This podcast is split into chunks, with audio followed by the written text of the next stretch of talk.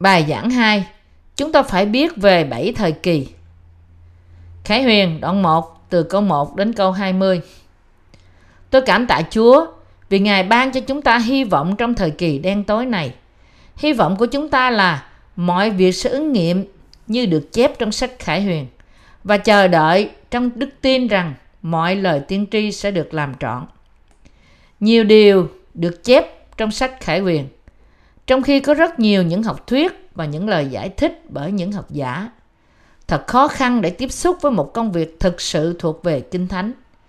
Chỉ bởi ân điển của Đức Chúa Trời mà tôi đã mất vô số giờ để học và nghiên cứu lời của sách Khải Huyền mới có thể viết sách này.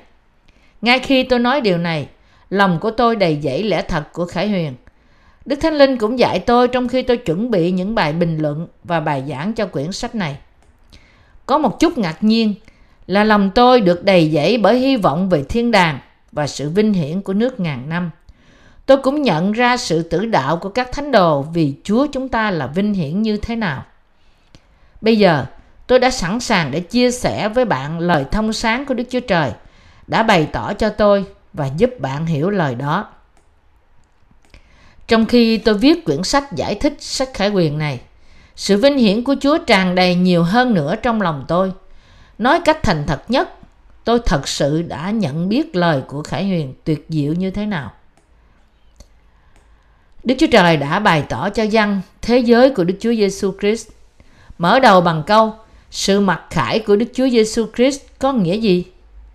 Từ điển định nghĩa từ mặc khải là một hành động bày tỏ hay thông tri trước một sự việc. Sự mặc khải của Đức Chúa Giêsu Christ là có nghĩa là bày tỏ những điều đã sẽ xảy ra trong tương lai trong Đức Chúa Giêsu Christ. Nói cách khác hơn, Đức Chúa Trời đã bày tỏ cho dân một môn đệ của Đức Chúa Giêsu Christ mọi điều sẽ xảy ra trong thời kỳ cuối cùng.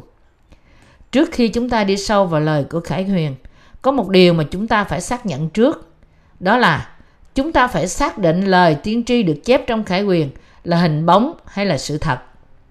Mọi điều được chép trong sách Khải Huyền chắc chắn là sự thật. Khi xuyên qua những khải thị mà dân đã nhìn thấy, Đức Chúa Trời đã bày tỏ cho chúng ta cách chi tiết những điều sẽ xảy ra trong thế giới này.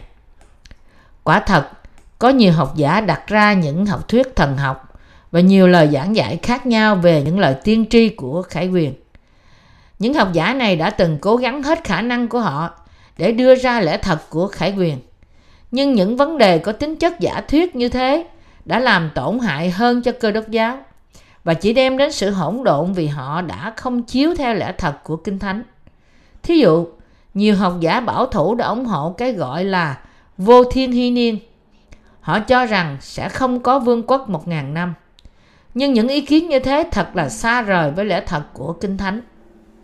Vương quốc một ngàn năm thật sự được chép trong đoạn 20 của sách Khải Huyền là các tín đồ sẽ không những chỉ được cai trị vương quốc này nhưng cũng sống với Đấng Christ trong một ngàn năm.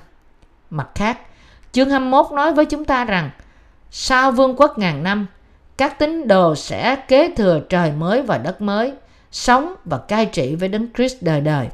Mọi điều này là sự thật. Kinh Thánh nói với chúng ta rằng mọi lẽ thật này sẽ được nhận biết không phải chỉ là một biểu tượng được thực hiện trong lòng những người tin, như là một sự thật được thực hiện trong lịch sử. Nhưng khi nhìn các cơ đốc nhân ngày nay, chúng ta thấy có nhiều người trong số họ có vẻ như có một chút hy vọng về vương quốc ngàn năm. Nếu họ phủ nhận lẽ thật, chẳng phải đây có nghĩa rằng lời hứa của Đức Chúa Trời đối với những người tin sẽ chỉ là những lời trống rỗng sao? Nếu không có vương quốc ngàn năm đang chờ đợi những người tin, cũng như không có trời mới và đất mới, thì đức tin của những người đã được cứu bởi tin Chúa Giêsu là cứu Chúa của họ sẽ trở nên vô ích. Trên một luận điệu tương tự, nhiều nhà thần học và mục sư cho rằng dấu hiệu 666 tiên tri trong Khải Huyền chỉ là một biểu tượng. Nhưng đừng phạm sai lầm. Khi Ngài thực hiện của sự tiên tri này đến, đức tin của những linh hồn không may mắn là những người tin nơi những điều sai lạc này sẽ bị sụp đổ ngay lập tức như một căn nhà xây trên cát vậy. Nếu những người tin nơi Chúa Giêsu không tin nơi lời của lẽ thật đã bày tỏ cho họ trong Kinh Thánh, họ sẽ bị Đức Chúa Trời đối đãi giống như những người không tin. Điều này chỉ có thể có nghĩa rằng họ không chỉ không biết phúc âm nước và thánh linh do Đức Chúa Trời ban cho, nhưng cũng có nghĩa rằng Đức Thánh Linh không có ngự trong lòng họ. Đó là lý do tại sao lòng họ không trông đợi vương quốc ngàn năm hay trời mới đất mới mà Đức Chúa Trời đã hứa với chúng ta. Cho dù là họ có tin Chúa Giêsu, nhưng họ không tin Ngài y như lời của lẽ thật được chép ra của Đức Chúa Trời. Những điều được chép trong khải quyền là lời Đức Chúa Trời bày tỏ cho chúng ta điều chắc chắn và sẽ sớm xảy ra trong thế giới này. Chương 2 và chương 3 của Khải Huyền chép lời khuyên bảo gửi đến bảy hội thánh xứ Asi. Ở đó tìm thấy sự khen ngợi lẫn khiển trách của Đức Chúa Trời đối với bảy hội thánh. Đặc biệt, Đức Chúa Trời đã hứa rằng mão sự sống sẽ được ban cho những người nào bền chỉ trong đức tin của họ và chiến thắng những thử thách của họ. Đây là đây có nghĩa là chắc chắn sẽ có sự khổ nạn đang chờ đợi tất cả những người tin vào thời kỳ cuối cùng. Lời của Khải Huyền là nói về sự tử đạo của các tín đồ, sự phục sinh và thăng thiên của họ và lời hứa của vương quốc ngàn năm cũng như trời mới đất mới mà Đức Chúa Trời đã hứa với họ. Lời của Khải Huyền có thể là một sự an ủi lớn và ơn phước cho những người tin chắc nơi sự tử đạo của họ. Nhưng có ít sự ban cho đối với những ai không tin nơi điều đó. Vì thế, chúng ta có thể sống vững vàng bởi giữ vững đức tin không lung lay của chúng ta nơi lời hứa được chép trong Khải Huyền và lời lẽ thật đó trong thời kỳ cuối cùng. Chủ đề quan trọng nhất được đề cập đến trong lời của Khải Huyền là sự tử đạo, sự sống lại và sự thăng thiên của các sứ đồ. Vương quốc ngàn năm và trời mới đất mới. Đấy là tại sao mục đích và ý muốn của Đức Chúa Trời cho hội thánh đầu tiên – là để các tín đồ giữ gìn đức tin của họ cho đến cuối cùng với sự tử đạo của họ. Bởi vì Đức Chúa Trời đã dự tính mọi điều này nên Ngài nói đến sự tử đạo với tất cả các tín đồ. Nói cách khác, Đức Chúa Trời đã bảo chúng ta rằng mọi tín đồ sẽ chiến thắng Antichrist qua sự tử đạo của họ vào thời kỳ cuối cùng. Hiểu đầy đủ chương 1 đến chương 6 là gần như hiểu toàn bộ sách Khải Huyền Chương 1 có thể được miêu tả như phần giới thiệu, trong khi chương 2 và 3 nói về sự tử đạo của các tín đồ của hội thánh đầu tiên. Chương 4 nói với chúng ta việc Đấng Christ ngự trị trên ngai Đức Chúa Trời. Chương 5 nói với chúng ta về việc mở quyển sách kế hoạch của cha và thực hiện của nó. Và chương 6 nói đến 7 thời kỳ mà Đức Chúa Trời đã đặt để cho loài người. Hiểu chương 6 là đặc biệt quan trọng nhất vì nó sẽ mở ra cánh cửa để bạn hiểu toàn bộ sách Khải Huyền. Có thể miêu tả chương 6 là bản kế hoạch cho bảy thời đại mà Đức Chúa Cha đã dự tính cho loài người trong Đức Chúa Giêsu Christ. Trong bản kế hoạch này của Đức Chúa Trời chúng ta tìm thấy sự quan phòng cho bảy thời đại mà Đức Chúa Trời sẽ mang đến cho nhân loại. Khi chúng ta biết và hiểu bảy thời đại này là gì, chúng ta sẽ có thể nhận ra chúng ta hiện nay đang sống trong thời đại nào trong những thời đại này. Chúng ta cũng sẽ nhận biết loại đức tin nào cần thiết cho chúng ta để chống lại và chiến thắng thời đại của con ngựa vàng, thời đại sẽ đến của Antichrist. Như được miêu tả trong Khải quyền đoạn 6, khi nắp ấn thứ nhất được mở ra thì có một con ngựa trắng hiện ra, người cỡ ngựa có một cái cung được ban cho một cái mão triều thiên và người ấy như người chiến thắng và sẽ thắng Người cởi con ngựa trắng ở đây tượng trưng cho Đức Chúa Giêsu Christ. Việc Ngài có cái cung có nghĩa là Ngài sẽ tiếp tục đánh và chiến thắng Satan. Nói cách khác, thời đại của con ngựa trắng tượng trưng cho thời đại thắng lợi của phúc âm mà Đức Chúa Trời đã ban cho thế gian và thời đại này sẽ tiếp tục cho đến khi mọi mục đích của Đức Chúa Trời được làm trọn. Thời kỳ thứ hai là thời kỳ của con ngựa sắc hồng. Điều này tượng trưng cho thời kỳ của Satan sẽ xuất hiện. Lúc đó Satan sẽ cám dỗ lòng của con người để tạo ra chiến tranh, lấy đi sự bình yên khỏi trái đất và ngược đãi tín đồ. Sau thời kỳ của ngựa sắc hồng là thời kỳ của ngựa ô, khi sự đói kém tấn công linh hồn lẫn thể xác của con người. Bạn và tôi hiện nay đang sống trong thời kỳ đói kém thuộc linh lẫn thuộc thể này. Khi thời đại này được tiếp xúc, được tiếp tục bởi thời kỳ của ngựa vàng trong tương lai gần đến, Antichrist sẽ xuất hiện. Và với sự xuất hiện của hắn, thế giới sẽ rơi vào tai họa chết chóc. Thời kỳ ngựa vàng là thời kỳ thứ tư. Vào thời kỳ này, thế giới sẽ bị tấn công bởi những tai họa của bảy tiếng kèn. Là lúc mà rừng sẽ bị đốt cháy, biển sẽ biến thành máu, mặt trời, mặt trăng bị tấn công và sẽ trở nên tối tăm. Thời kỳ thứ năm là thời kỳ phục sinh và cất lên của các thánh đồ. Như đã được chép trong Khải Huyền về sự phục sinh của các thánh đồ và sự cất lên. Như đã chép trong Khải Huyền đoạn 6 câu 9 câu 10. Khi chiên con mở ấn thứ năm, tôi thấy dưới bàn thờ có những linh hồn của kẻ đã bị giết vì đạo Đức Chúa Trời và vì lời chứng họ đã làm. Chúng đều kêu lên lớn tiếng rằng lạy Chúa là đấng thánh và chân thật. Chúa trì quản xét, xét đoán và chẳng vì quyết chúng tôi báo thù những kẻ ở trên đất cho đến chừng nào. Thời kỳ thứ sáu là sự hủy diệt thế giới đầu tiên. Theo như Khải Quyền đoạn 6 câu 12 đến câu 17, tôi nhìn xem khi con chiên mở ấn thứ sáu thì có một cơn động đất lớn. Mặt trời bèn trở nên tối tăm như túi lông đen, cả mặt trăng trở nên như huyết. Các vì sao trên trời xa xuống đất, như những trái xanh của một cây vả bị cơn gió lớn lung lai rụng xuống. Trời bị dời đi như quyển sách cuốn tròn, và hết thải các núi, các đảo bị quăng ra khỏi chỗ mình. Các vua ở trên đất, các quan lớn, các tướng quân, các kẻ giàu, các kẻ quyền thế, các kẻ tôi mọi, các người tự chủ đều ẩn mình trong hang hố cùng hòn đá lớn trên núi. Chúng nói với núi và đá lớn rằng, hãy rơi xuống chặn cho chúng ta, đặng tránh khỏi mặt của đấng ngự trên ngôi và khỏi cơn giận của chiên con, vì ngài thạnh nộ lớn của ngài đã đến còn ai đứng nổi? Vậy thì điều gì sẽ xảy ra trong thời kỳ thứ bảy mà đức chúa trời đã sắp sẵn cho chúng ta? Trong thời kỳ cuối cùng đức chúa trời sẽ ban vương quốc ngàn năm của ngài và trời mới đất mới cho những tín đồ. Như vậy chúng ta đang sống trong thời kỳ nào trong vòng bảy thời kỳ này đã qua thời kỳ của con ngựa sắc hồng mà trong suốt thời đại đó thế giới đã bị tàn phá bởi những cuộc chiến tranh Chúng ta hiện nay đang sống trong thời kỳ của con ngựa ô. Mọi lời của Khải Quyền được chép không phải tiêu cực, nhưng trong một thuộc linh tích cực cho những người tin. Đức Chúa Trời nói rằng Ngài không phải chỉ muốn ban cho những người tin hy vọng cuối cùng về vương quốc ngàn năm của Ngài không thôi, mà Ngài còn sẽ không bỏ họ như những kẻ mồ côi trong thế gian này. Tuy nhiên, để nhận biết lẽ thật bày tỏ trong Khải Quyền, Trước tiên chúng ta phải loại bỏ những sự dạy dỗ sai lầm như những học thuyết của tiền đại nạn, vô thiên hy niên và hậu đại nạn và trở về với kinh thánh.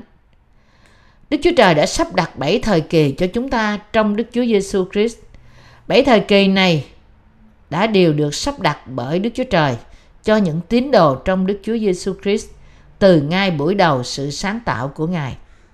Nhưng có nhiều học giả vẫn không biết về bảy thời kỳ do Đức Chúa Trời sắp đặt này, đã chỉ đưa ra những sự giảng dạy và những giả thuyết không có căn cứ của riêng họ trên lời khải quyền, làm cho người ta bị lẫn lộn nhiều hơn nữa. Nhưng chúng ta phải nhận biết hoàn toàn về bảy thời kỳ mà Đức Chúa Trời đã sắp đặt. Và với sự hiểu biết cũng như đức tin nơi lẽ thật này, chúng ta dâng lời cảm tạ và dâng sự ngợi khen, vinh hiển lên cho Ngài vì mọi điều mà Ngài đã làm cho chúng ta mọi chương trình của Đức Chúa Trời cho các tín đồ của Ngài được đặt để và làm trọn trong thời kỳ bảy thời kỳ này. Tôi hy vọng rằng những sự thảo luận của tôi vừa qua đã đem đến cho bạn một sự hiểu biết căn bản về phần giới thiệu của Khải Huyền. Qua sách Khải Huyền, chúng ta sẽ tìm thấy sự tạo dựng của Đức Chúa Trời đã bày tỏ ra bởi sự bắt đầu của bảy thời kỳ mà Ngài đã đặt để trong Đức Chúa Giêsu Christ qua phúc âm nước và thánh linh.